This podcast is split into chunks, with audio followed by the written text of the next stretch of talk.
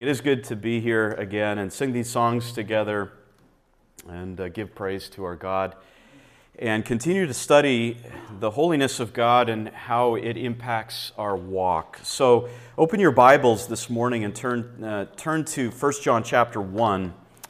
And we're going to go a little bit further now in John's letter.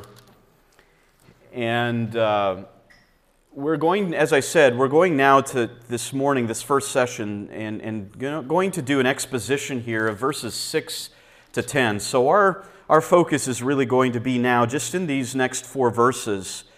But to set the tone, let me begin reading from verse 5, and I'll read all the way through to the end of verse 10. 1 John chapter 1, verse 5, the Apostle John writes this This is the message we have heard from him and announce to you that God is light, and in him there is no darkness at all. If we say that we have fellowship with him, yet walk in the darkness, we lie and do not practice the truth. But if we walk in the light, as he himself is in the light, we have fellowship with one another, and the blood of Jesus, his Son, cleanses us from all sin.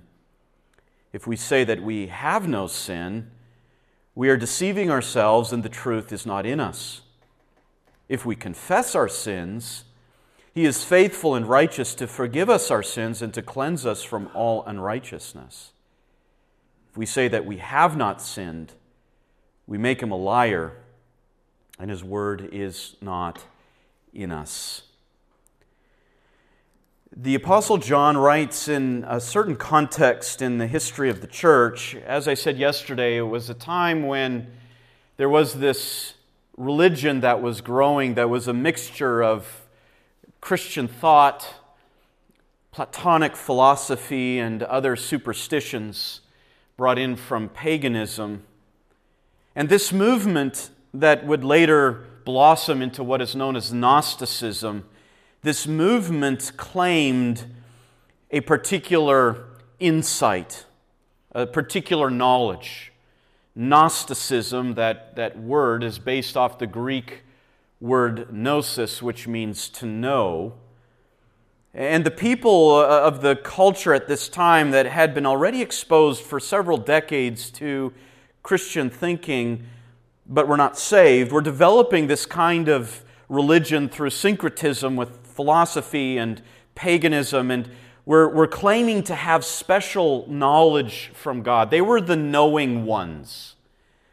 They were the ones who believed that Christ, in some special way, apart from the earthly ministry of Jesus, that the Christ had appeared to them and given them this special knowledge.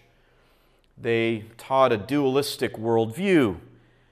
They believed that the spiritual, immaterial realm, the realm of the abstract, was inherently good, but the material world, the physical world, the world that we see and the world that, that we live in, was inherently evil. And so this related to all, or this resulted in all kinds of, of error, resulted in, for example, a perverted Christology. Uh, they rejected the incarnation of, of Christ, naturally, because of their view of the flesh. Some taught that Christ only appeared as a man, but really was not. Others taught that the Christ came upon Jesus at baptism, but then departed from him before his crucifixion. John is going to deal with this later on in 1 John 4, verse 2 and 3, when he says, By this you know the Spirit of God. Every spirit that confesses that Jesus Christ has come in the flesh is from God. He'll deal with it also in 2 John verses 7 and 8. There's a perverted Christology that naturally led to a perverted view of the atonement, perverted view of, of how man is saved. And the key idea that was present within this movement was that the Son of God was never truly united with human flesh, nor did he die on the cross, nor does his death have anything to do with salvation. And that clearly resulted then in a perverted morality, a perverted view of what, what the Christian life really looks at. This dualism had resulted in two significant errors for the day. One was the error of asceticism. When you think about this, if the material world, if everything that is related to physical flesh is inherently evil, you have to do then everything possible to detach yourself from the material world. So, from this asceticism comes the view that marriage is sinful and you have to avoid it. You, you have to avoid all kinds of comforts, and therefore you go into the wilderness, deprive yourself, and through that deprivation is really when, when you leave the material world and you become united with the immaterial world. So there was asceticism, a kind of mystic deprivation that was present even in John's day. And there was also the error of the opposite, the antinomianism. And that view taught that since the physical aspect of, of our existence is inherently sinful and the spiritual aspect is inherently good, then it doesn't really matter what we do in the physical world, right? It's just, it's, it's just evil anyway. There's nothing we can do about it. So just, in, just live with it, go with the flow. And in the end, as long as you're also spiritual, your spirit will prevail and the flesh will be done away with. And, and that led to all kinds of licentiousness among these Gnostics. So there were these two competing ideas, and into this, John writes this letter to protect the early church from the threat of these false ideologies. And it relates even to what we discussed yesterday in 1 verse 5 that God is light. That we have to begin there. We have to begin with the right view of God. And I like what John Owen said about this. And, and, and remember this statement. John Owen said this. It connects so well with how the Apostle John moves from 1 verse 5, that proposition about the character of God, to verses 6 to 10, you know, with all the implications of this, when John Owen said this low and vile thoughts of God will quickly usher in light, proud, and foolish thoughts concerning ourselves. And that's what had happened uh, with the Gnostics or the proto Gnostics. And John writes to the church in order to protect them from that false thinking. And so that's what we have here in in 1 John chapter 1, verses 6 to 10. And, and this is how we can understand the flow here. And in, in, in chapter 1, verse 5, what we talked about yesterday dealt with the source of light.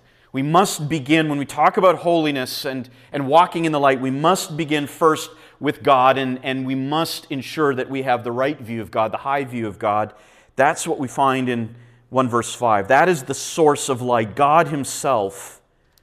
And now in verses 6 to 10, and this is how you could actually title our session this morning, we find implications of the light. Implications of the light in verses 6 to 10. And we see this God's essence, God's holiness, has direct implications for our existence. God's essence, God's holiness, has direct implications for our existence, for our walk. And if we truly accept the proposition that John gives us in 1 verse 5 that God is absolute moral purity, then our lives will reflect that reality in two ways. And we're going to see this worked out in verses 6 to 10. Our lives will reflect the assertion of 1 verse 5 that God is light in two ways. It will reflect it in what we confess, in our confession, and it will reflect itself in how we conduct ourselves, in our conduct. The reality that God is light will be reflected in our confession and our conduct. Now, how does John uh, how, how does John communicate this reality that God is light impacts our confession and our conduct? He does this through a list of denials and affirmations in verses 6 to 10. And, and I read it just a few moments ago, and, and probably you noted it. it it's a series of if then statements in verses 6 to 10. In particular, there are five of them. We're going to look at each one of them. Five implications of the light. Five implications that grow out of the reality that God is light. Five implications that deal with our confession and our conduct. Now, out of these five, there are, there are, three, there are three denials and two affirmations. Three denials and two affirmations. And I could walk with you through this text Uh, going one by one. Instead, I'm going to categorize them because what John does here is he offers a, a, a denial, then an affirmation. A denial, then an affirmation, then a denial.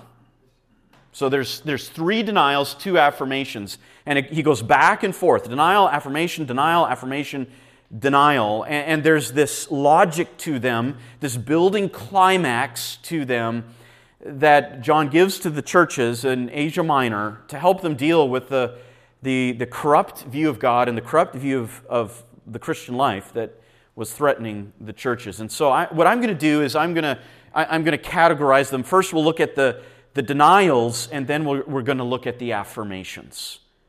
We're going to look at the denials and then the affirmations. And it's important to note that as we go through these statements, these if then statements, that John words them really as universals. Just look at them. They're, they're, they're really a, a, a, universal statement because he says, if we say, if we walk, if we say, if we confess, if we say. He's involving himself in that. In every one of these, he includes himself. It's the, it's, it's the first person plural, if we, not if you, if we. And so by including himself in these, he's showing us that these are universal realities that apply to everyone without exception, even to the apostles themselves, even to those who had the highest authority within the church. They are not exempt from what is stated here. And if they are not exempt, then we ourselves today are not exempt from what is stated in these denials and affirmations. So let's look at the implications uh, in the form of the denials first. The implications of the light, as John states these in terms of denials. Here's the first one it's in verse 6. The denials are in verse 6, 8, and 10. So the denials are in the even verses, the affirmation, the affirmations are in the odd verses, 7 and 9. He begins with the denial, verse 6. Look at it. He says this If we say that we have fellowship with him and yet walk in the darkness, then we lie and do not practice the truth. So he begins with a confession here, a hypothetical confession, although it perhaps was, uh, was true of the Gnostics. Uh, but he's stating it in this universal terminology if we say, if we confess. This is, this is our self description stated in terms, in words. If we say that we have fellowship with Him, that's the confession. Let's look at that for just a moment. What is, what is John saying here? He, to, to refer or to describe fellowship, he uses the word koinonia. If we have koinonia with Him, that is, with God, that is, with the one who is light. Now, what does koinonia mean? Koinonia refers to a close association, a, a sharing of mutual interests, a, a sharing of, of, of, close relationship. So, koinonia, you know, you can describe in, in various ways. It's, it's fellowship, it's sharing, it's association, it's relationship. Uh, and, and what John is saying is if we confess that we share life together with the God who is light, and yet in reality, notice what he says, yet walk in the darkness. And now he's drawing the distinction here between confession and reality. And what's the reality? We walk in darkness. The, the verb to walk is what's called a Hebraism. It's, it's a very common term drawn from the Old Testament. It was a, a way the Old Testament people would often refer to life. It's a walk eh, because, you know, that's what they did in those days. They walked everywhere. And walk was considered to, to, be the metaphor of life because life is never static, it's always moving to a destination. And so life is a walk, it's a practice, it's a, it's a moral course of action. And so he says if we, can, if, if we confess that we have fellowship with God, we share mutual interests, yet live our lives in the darkness. That's the sphere and remember the verse that we looked at last night, verse 5. In him there is no darkness at all. John asserted that in God there is not even a tinge of darkness, not even the smallest hint of it. So John is just drawing out what is clearly a, a logical incompatibility here. We say that we share communion with the God who is light and yet walk in darkness. The implication is this. Now, notice the implication. It's in the then statement. So the if statement is the confession, the then statement is the, rea- the, the implication. Here's what is really the truth, John says in the second half of verse 6 We lie and do not practice the truth. We lie and do not practice the truth. John states it in very concrete terms. He doesn't say we're deceived in this case. He, he doesn't say that we're mistaken. He states it for what it is. Anyone who claims to share life together with the God of light and yet walks in darkness, moral corruption, is a liar.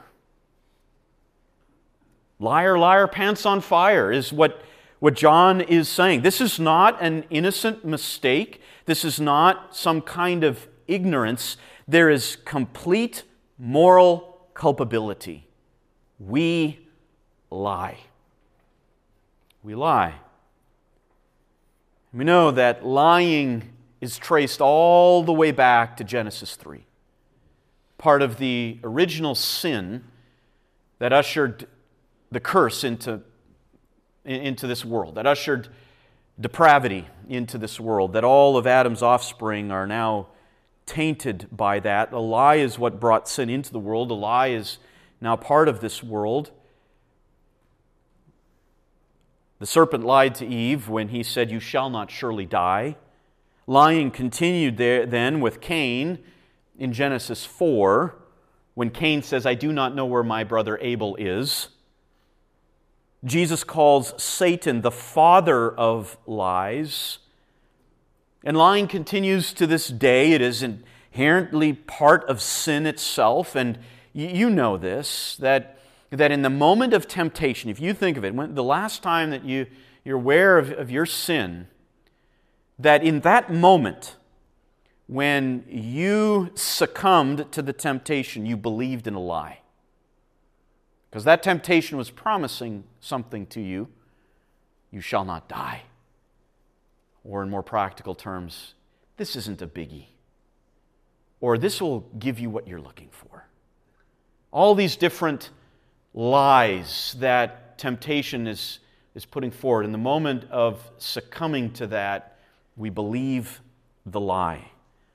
Sin is wrapped up with lying. But what John does here is he say, says that if we are walking in, in the darkness, if, if we uh, are, are, are living in that sphere of existence, our life is, is described as dark. John says, we lie. We lie. Furthermore, there's a second, in fact, we're going to find this in all of the then statements in all of these. Uh, all, of these statements, there's two parts of it. Not only do we lie, Notice in this implication, in the then statement, we do not practice the truth. We do not do the truth. John picks up on a, or, or uses a synonym to the, to the verb to walk, which refers to a lifestyle, a life, and he uses a different verb to describe the same thing. We, we do not do, we do not practice. In a, way, in a way, you could, you could uh, use the same verb even and say, if we say that we have fellowship with him, yet walk in the darkness, then we lie. That's our statement. We lie and we do not walk in the truth. We do not walk the truth. That's, that's the reality. And John is very con- concerned about truth in his, in his writings. You go back to his gospel, and you see all the times that John records statements about truth. And we know that famous one where Jesus says in John 14, verse 6, I am the way, the truth, and the life. No one comes to the Father but through me. You, you get into First John, and truth is a, is a key concept here. Second John, truth is a key concept. Third John, truth is a key concept over and over again. John is emphasizing truth. Truth refers to that which it corresponds to reality as God has determined it to be. That's truth. In our day, of course, truth is reality is we have determined it to be, right? That's the postmodern idea for truth. Postmoderns don't deny truth, that's a, mis- a misconception. They just say truth is what I define it to be. And John says here's the reality you can say you have fellowship with God all you like. You can say that. You can make grand confessions. You can write poetry. Uh, you, you can give testimonies in front of the church and in front of the world. You can make all kinds of lofty statements. You can believe in your own heart of hearts that you have fellowship with God. You can believe that all you like, John says. But if you're walking, you're living in the darkness, you do not do the truth. You do not live a life consistent with reality as God has determined it to be. Truth ultimately is not just something that shows up in a confession, truth is something that shows up in a life, in a way of action. And if there is a dissonance between what you're confessing and what is reality in your life, how you're living your life, if, if there is a dissonance there, it means you, you don't understand the truth. Truth that is understood leads to to implications, it leads to consequences. It's like the domino that tips. There's no way that you can keep the dominoes up anymore. Once that first one, called knowledge of the truth, falls over on the next, it just keeps going. That's reality. That's what it means to understand truth. It always has implications. You cannot disconnect them. And so here's the summary of, of this first denial that God is light repudiates inconsistency between lofty profession and life practice. That God is light repudiates the inconsistency between lofty profession and life practice. John begins with the most simplest of denials here. And even though we're very used to this inconsistency, John is getting, it, getting right up in our faces and saying, Look at this. When, when we really believe that God is light, we cannot be satisfied or comfortable with this inconsistency. We cannot just say, Well, that's just the way it is. No. No, it must jar us. Here's the second denial and it's found in the next even verse, verse 8. The, the first one summarized was that God is light, repudiates lo, uh, the inconsistency between lofty profession and life practice. This second one now builds in more intensity. It's found in verse 8. If we say that we have no sin, we are deceiving ourselves and the truth is not in us. It's as if John is assuming the response that is going to come from the, the proto Gnostics on this. He began with the simplest of denials, saying that since God is light, there is no comfortability that we can have in an inconsistency between lofty profession and life practice. And, and the Gnostics would turn around and say, Well, I don't have sin. I don't walk in darkness. That's not sin. I don't have it. That's the confession. Notice the if part of the statement. Here's the confession that is made again in verse 8. If we say, literally, you could say it this way if we say that sin we do not have.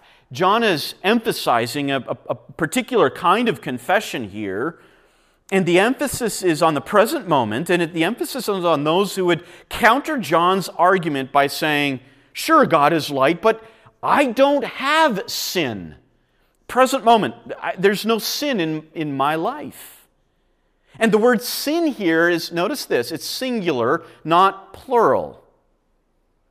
And, that intensifies the, the noun a little bit. If John had said, I don't have sins, the emphasis would be in that confession on particular sins, because it would be in the plural. It has a way of concretizing, making concrete the concept of sins. But that John states it in the singular is to give it this absolute sense, essentially referring to sinfulness.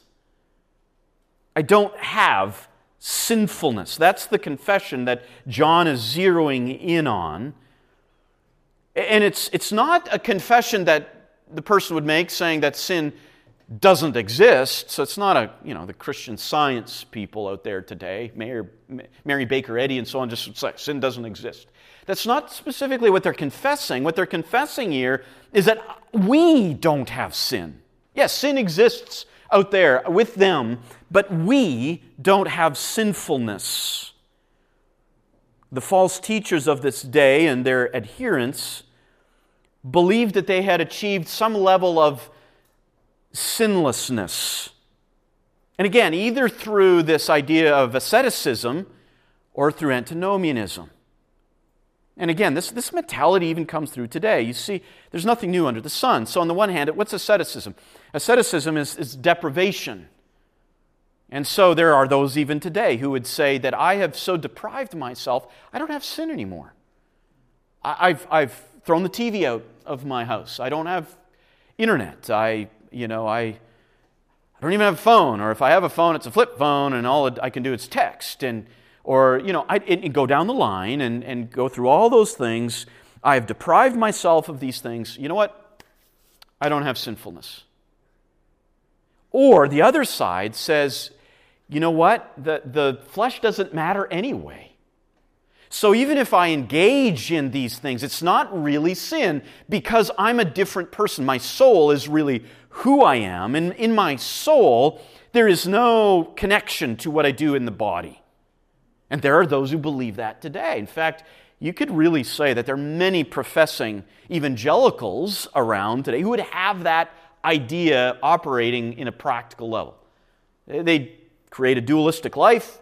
There's the flesh, and then there's me. There's my body and what I do, and that's not really even me.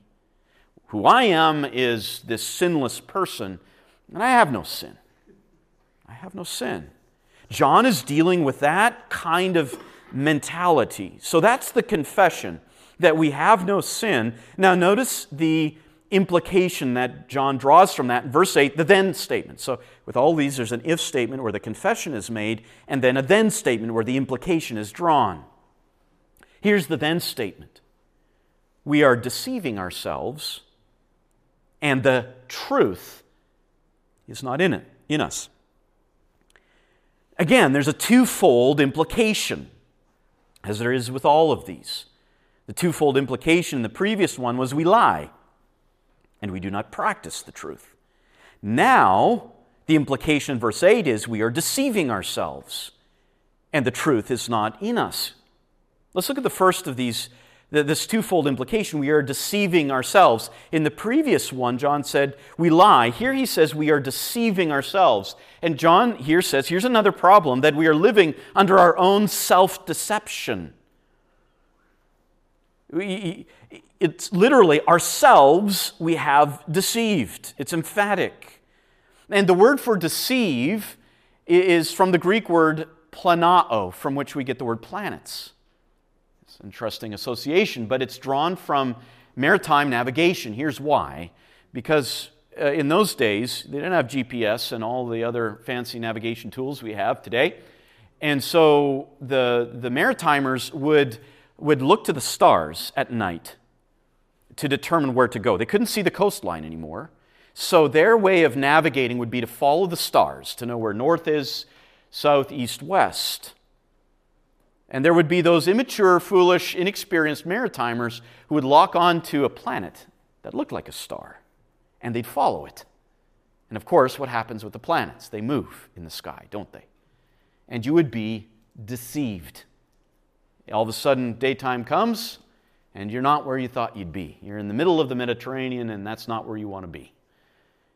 The same idea is brought here that the one who says that we have no sin is the one who's following the planets, the one who's being led astray.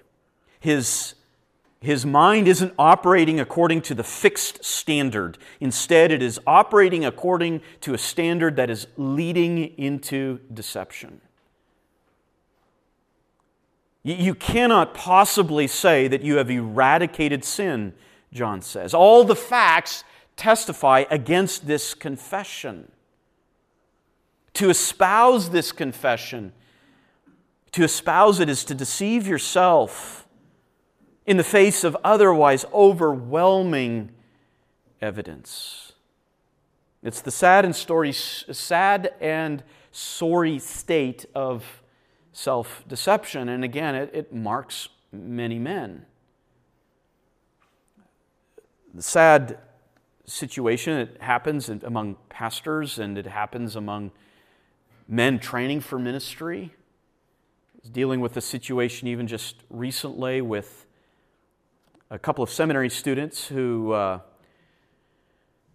who uh, were confronted on issues related to pride, and, and, and one of them in particular simply stated, and I could not believe it, he simply stated, I do not struggle with pride.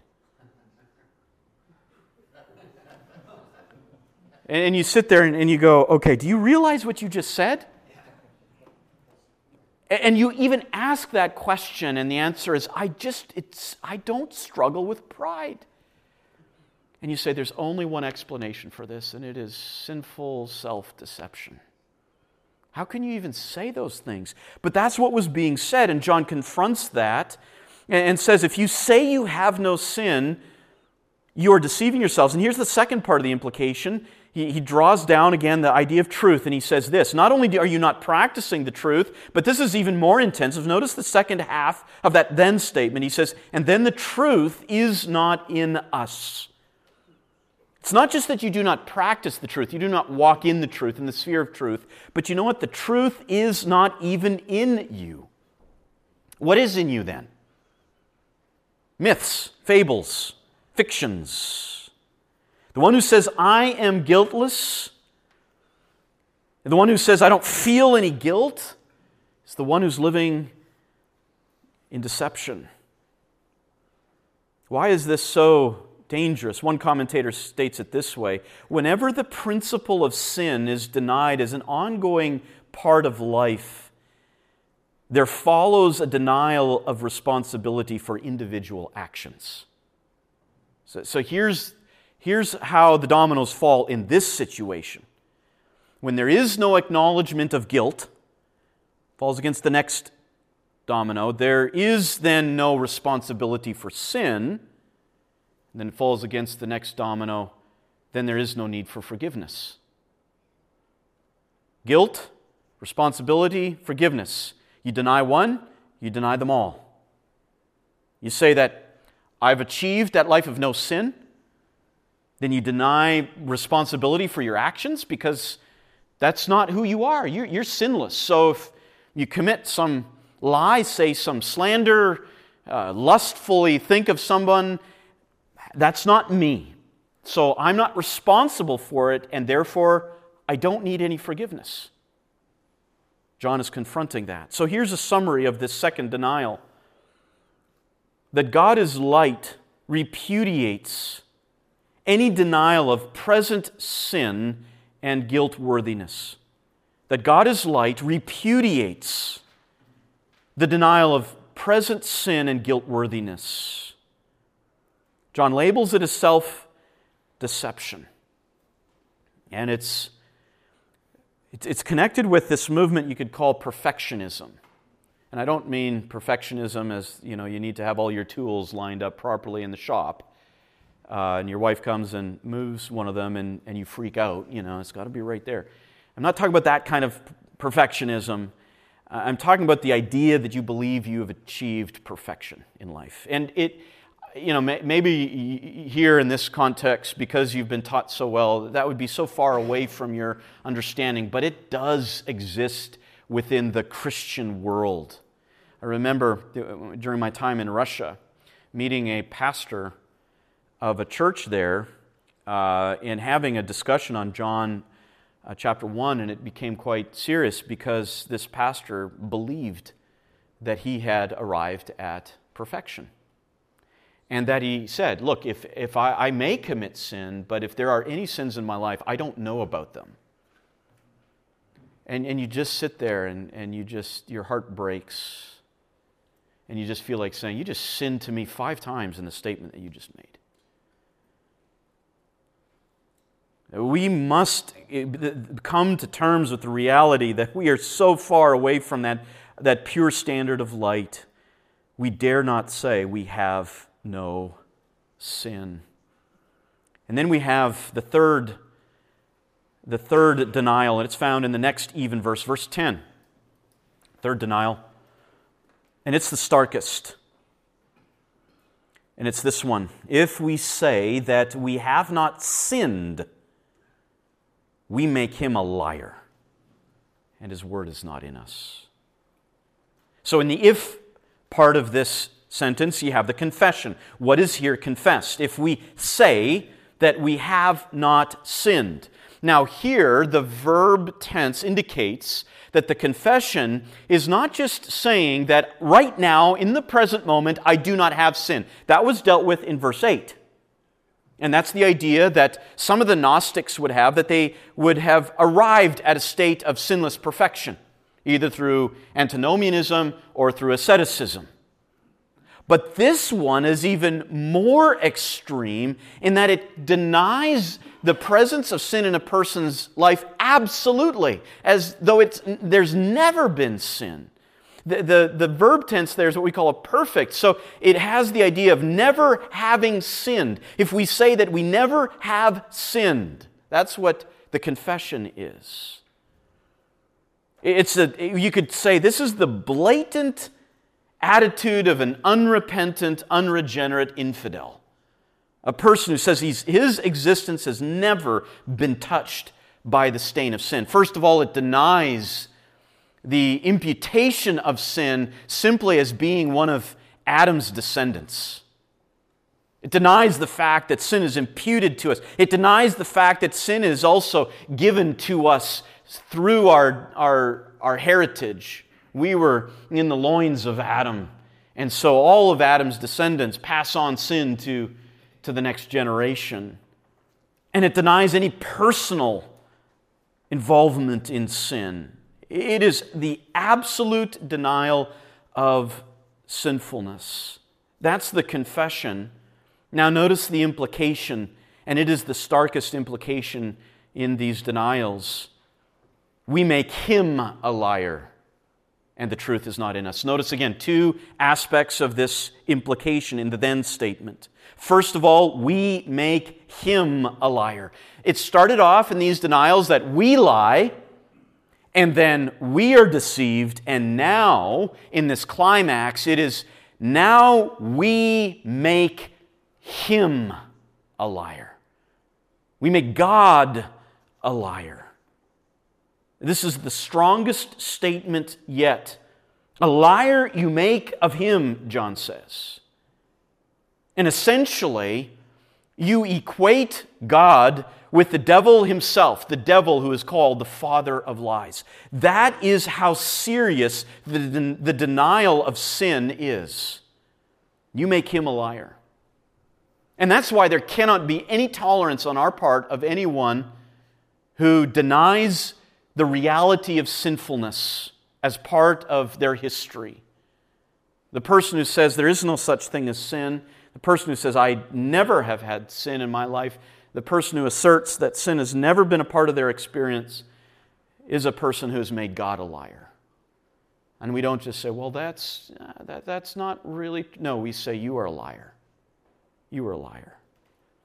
Moreover, John says, in the truth, or excuse me, the Word is not in us. His Word is not in us. That Word that James 1.21 says, that Word which is implanted in us that saves our soul or 1 peter 1.23 says that, that we have been born again by the living and enduring word of god. Essentially john is making a very strong statement that because the word is not in such people they are certainly not saved.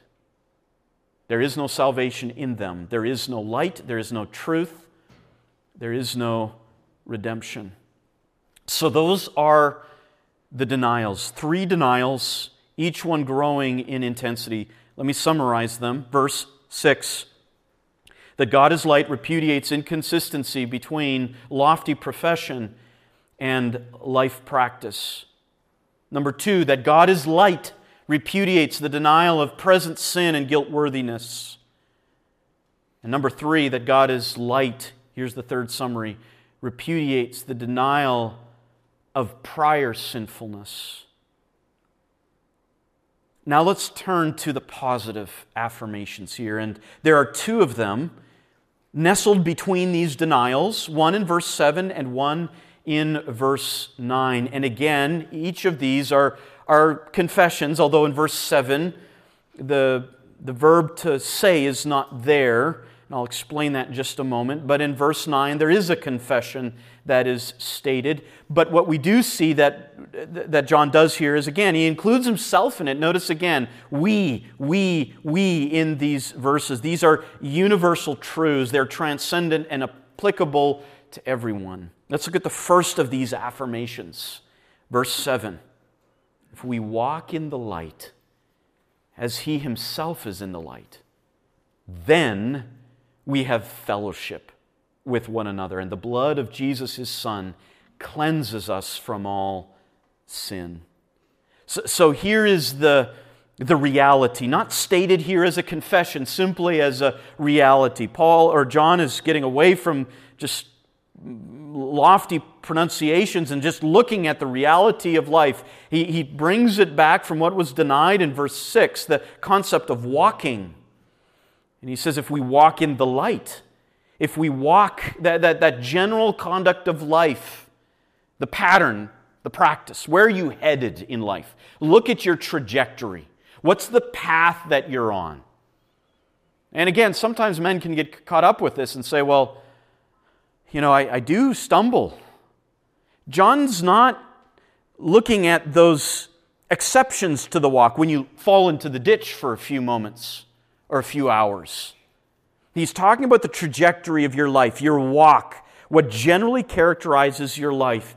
If we walk in the light, if we walk in that light which is God Himself, God is light. If we walk in that context, if we walk in His holiness, if we walk according to His character, if we walk where, where God is, you could say, the implication then is as follows We have fellowship with one another, and the blood of Jesus, his Son, cleanses us from all sin. Again, notice a twofold implication in the then part of this clause. Two implications. Number one, then we have fellowship. We have fellowship. We have fellowship with one another, he says. There's the first of the implications. If you are walking in the context of God, in His light, in His holiness, if that's the trajectory of your life, the pathway of your life, he says, then we have fellowship with one another. Here's that same word, koinonia, drawn from verse 6. We have fellowship, close association. We have mutual interests with one another. We share. We have communion with. Now, the, the question is why does John say we have fellowship with one another? Because here's the reality, and, and, and you know this that, that when you walk in darkness, there is the absence of unity in the darkness. Yes, sinners will congregate together, right? Just go to downtown in the, in the darkness in the middle of the night, and a lot of sinners hanging around there, but there's no such thing as fellowship there. True fellowship is found in the light. It's assumed that this that there's already fellowship with God because you're walking in him and that by nature then leads to shared communion with others in the light. That is the context in which we will find true fellowship with other human beings. Not outside the light, never in the darkness, though there are many on that road. The only place where we will find true communion, true koinonia, is in holiness. Because that light has, has dissolved, it's sterilized the pollution, allowing us to enjoy what we all want, what we all desire, what we have been made to long for, and that is unity.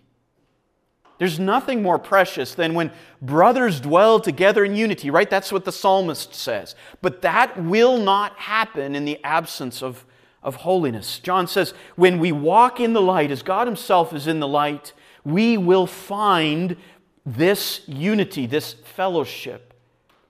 And that's why holiness is never going to be found by isolating yourself in the wilderness. When holiness is, is experienced, when it is cultivated, it naturally leads toward an attraction to others who share the same commitment. That's why when the, the person who's truly pursuing holiness is going to have a love for the church. We'll see that more a, little bit later when, when John talks so much about loving the brethren in, in, in chapters 2 to 5. But the pursuit of holiness, and this is where it often goes astray in some of the mystical elements of Christianity, the pursuit of holiness is, is, is so much viewed as this individual thing, this isolated kind of lifestyle, uh, this, this person who's, who's by himself somewhere. He's his own pope, and, and he's, he's pursuing holiness, and he's too good for everyone else. Now, John says that when we walk in the light, we will have fellowship with others. It will lead to this kind of unifying effect when we join together in one corporate body. That's what God is, has designed it to be. But more than that, notice the second half of this implication. Look back at, at, at, verse 7. Not only will we have fellowship with one another, not only will this holiness inspire community, the next part of that implication is that the blood of Jesus, his son, cleanses us from all sin. Interesting. Wait a minute. John says if you, you're in the light, why is there any need for cleansing? Aren't you perfect then? No, the interesting paradox here is that as we walk in the light, as we as we walk on this path in the holiness of God as He has defined it in Himself, the light that God gives sterilizes the, the sin that still remains in our lives. It's a present tense, it's speaking of an ongoing reality. The blood of Jesus is then that sterilizing factor that, that cleanses us. That's why, again, perfectionism is so uh, opposite to what John is teaching. John assumes there's still remnant sin in the life of this individual. But the only place where that remaining sin is going to be sterilized out of existence is going to be as that person walks in the light. Then there will be that increasing mortification of sin and vivification of, of, of righteousness. It's what we'll get to in the next session uh, when we look at chapters 2 to 5. It's, it's what John gets to in, in chapter 2, verses 1 and 2. My little children, I am writing these things to you so that you may not sin. But if anyone sins, we have an advocate with the Father, Jesus Christ, the righteous. And the advocation of Christ through his high priestly ministry as he, as he applies the finished cross work to our lives every day, that happens within the context of us walking in the light. That's where he is operating. As we pursue holiness, as we pursue the character of God and reflecting that in our lives, that, that lifestyle then results in this, this, this this sterilization of the sin in our lives as the light beams of God's holiness zap and kill the bacteria of sin. So here's the summary of this first affirmation that God is light brings fellowship and cleansing to all who enter this light. That's an implication that is so needed for us that God is light brings fellowship and cleansing to all who enter this light. And it's one of the things that I love to hold out to men who will come and confess sin and say, I've been struggling with something over the last few days. And I don't know what to do. And I'll say to, to, the, to the man, listen, the worst thing that you can do is go and retreat into the darkness of your basement. You might feel like that's where you belong. But don't listen to that because that's the voice of the devil.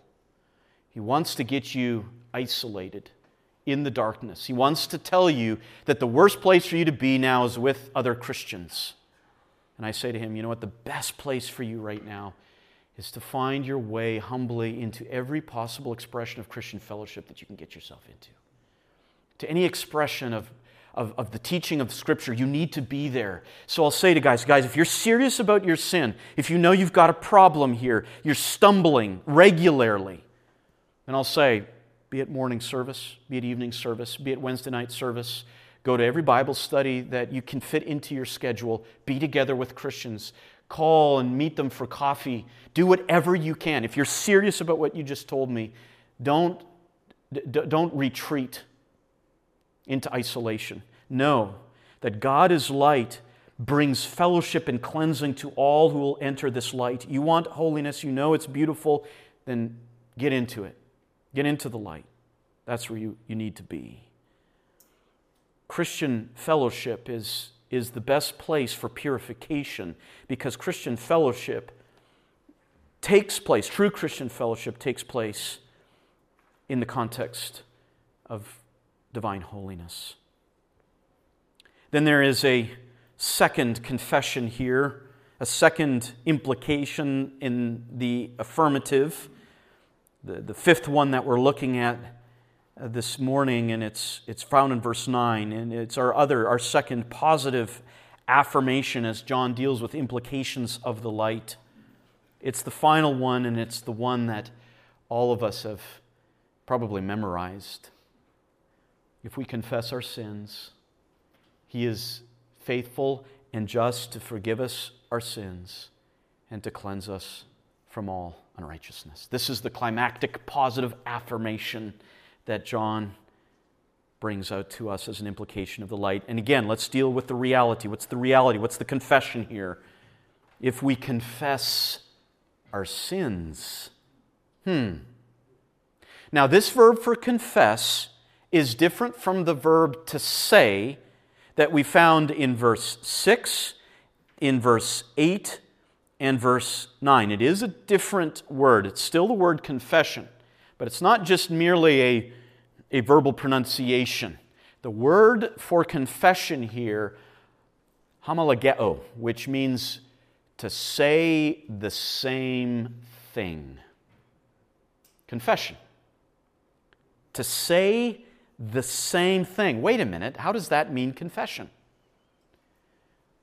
Well, in the context here, when John is talking about confession, the idea is this confession of sins. Notice the plural. Now, John is, is, is speaking very concretely about specific actions we've done. When he uses the singular, it's referring to general sinfulness. It's more sin in the abstract.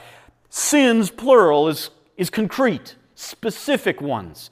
If we confess sins, if we say the same thing about sins, what is he talking about? It's, it's this. If we call our sins the same way that God does, that's confession. Confession is when we say, This is what we did. And we don't say, I made a mistake. We don't say, I misjudged something. We don't say, I used the wrong words. We don't say, I just, you know, couldn't handle my, my uh, emotion.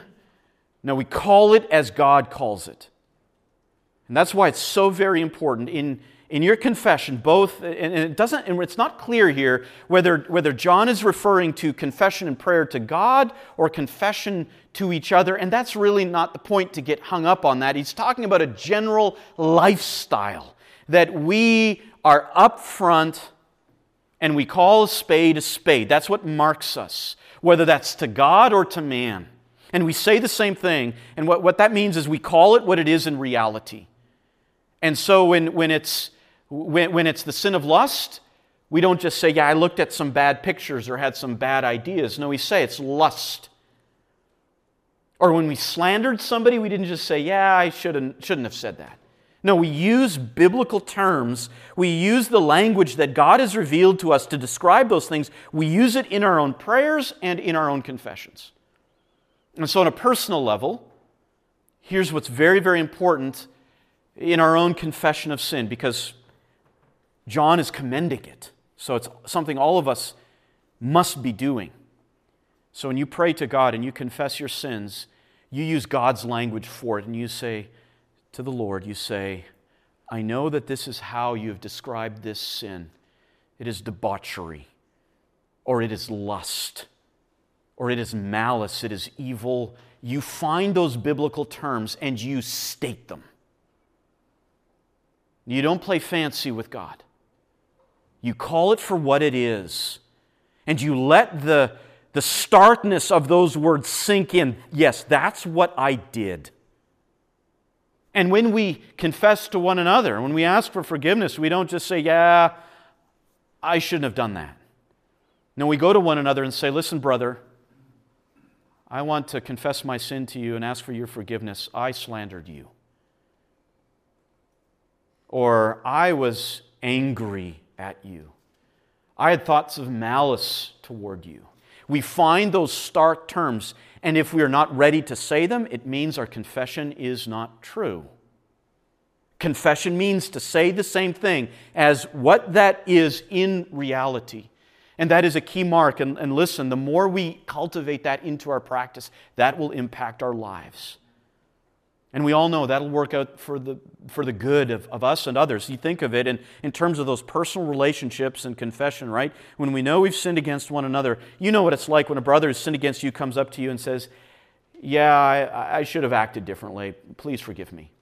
And you know that uh, you, you, need to be more concrete, and we're generous and gracious. And, and of course, we, we're willing to meet the person halfway and say, yeah, I forgive you. And, and that's that. But how much more is it? Easier to forgive when the person comes before you with tears in his eyes and says, Brother, I slandered you. Forgive me. And it's amazing how that impacts the forgiver. Wow. Of course, I forgive you. or with our spouses. Um, one of the things, even in, in my own life, is that I've had to learn I, I don't just say, honey, I'm sorry, especially in the Canadian way. Although that does have a certain level of efficacy that, is, that transcends the other way of saying sorry. But not to say just, I'm sorry, but to say, I sinned. Forgive me. I should not have used harsh words with you, or I should not have belittled you, or I should not have treated you with disrespect.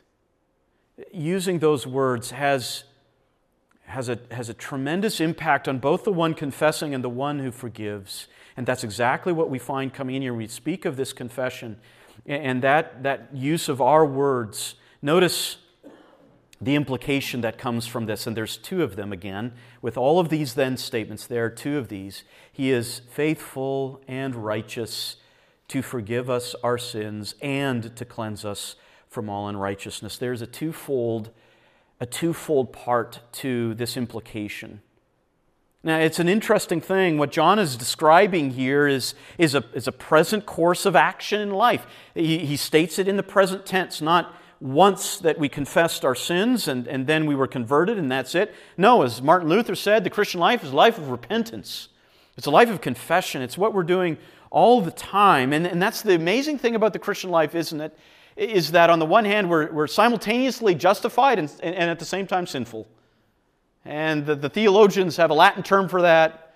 I won't state it, but it, it's simultaneously justified and sinful at the same time. And that's what John is speaking of here. He says that, that we will, will be confessing our sins, and, and God is what? He is faithful and righteous. Those two attributes are so important. We've already learned with these is statements that God is light, He's holy, but now John introduces two more here.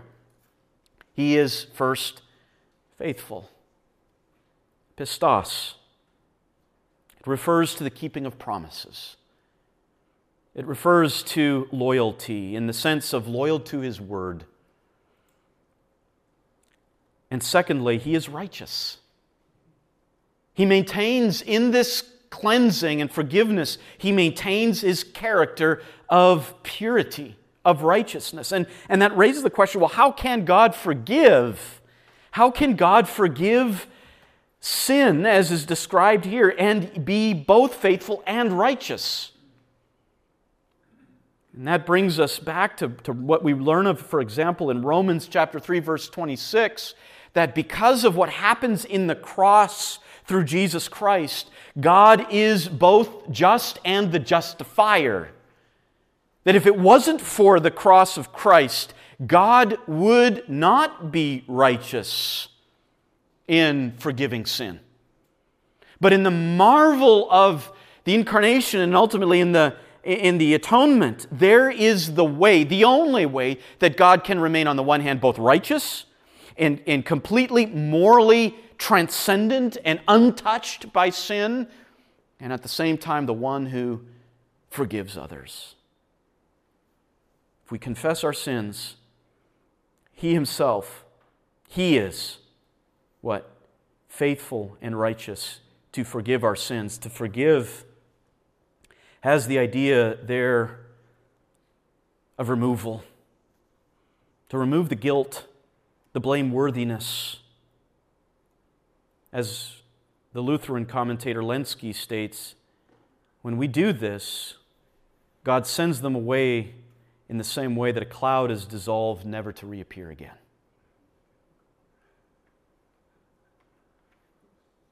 Secondly, he is faithful and just to cleanse us. Not only does he deal with the, the consequence of our sin by taking away the guilt worthiness because of what Jesus Christ has done, but he cleanses us from all unrighteousness. So there is the fact that there is something still within us that produced the sin, it's our flesh, and there is still the consequences of, of that sinfulness in our lives, and through this life of walking in holiness, walking in the light, confessing our sins, God is faithful and just to use that light of His holiness to eradicate that which caused it in the first place, to cleanse us from the unrighteousness that is at the heart of our sin. That is what it means to live in the light. So here are those two summaries of the affirmations here that God is light brings fellowship and cleansing to all who enter this light. And then, number two, that God is light brings forgiveness and cleansing to all who agree with God about their sins. Now, in closing, we must say, how do we get into this light and how is this all possible? And I'll just close with the words that he says right after this as he deals with these if then statements five implications of the light, three denials, two affirmations, and then immediately after this, he says, verse 1 of chapter 2 My little children, I am writing these things so that you may not sin. If anyone sins, we have an advocate with the Father, Jesus Christ, the righteous. And verse 2 And he himself is the propitiation for our sins. Apart from him, there is no talk of holiness. Apart from what he has done, there's no possibility for it. And so, as we think of all this, we must bathe this whole study within the propitiation that Christ brought for us, for our sins.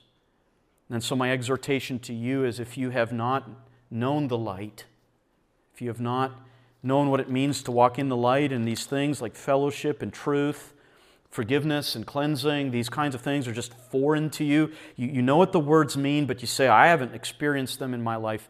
Then I say, look at the beginning of verse 2 of chapter 2. Jesus himself is the propitiation for your sins. Go to him. Go to him, and you'll find that satisfaction. Let's pray.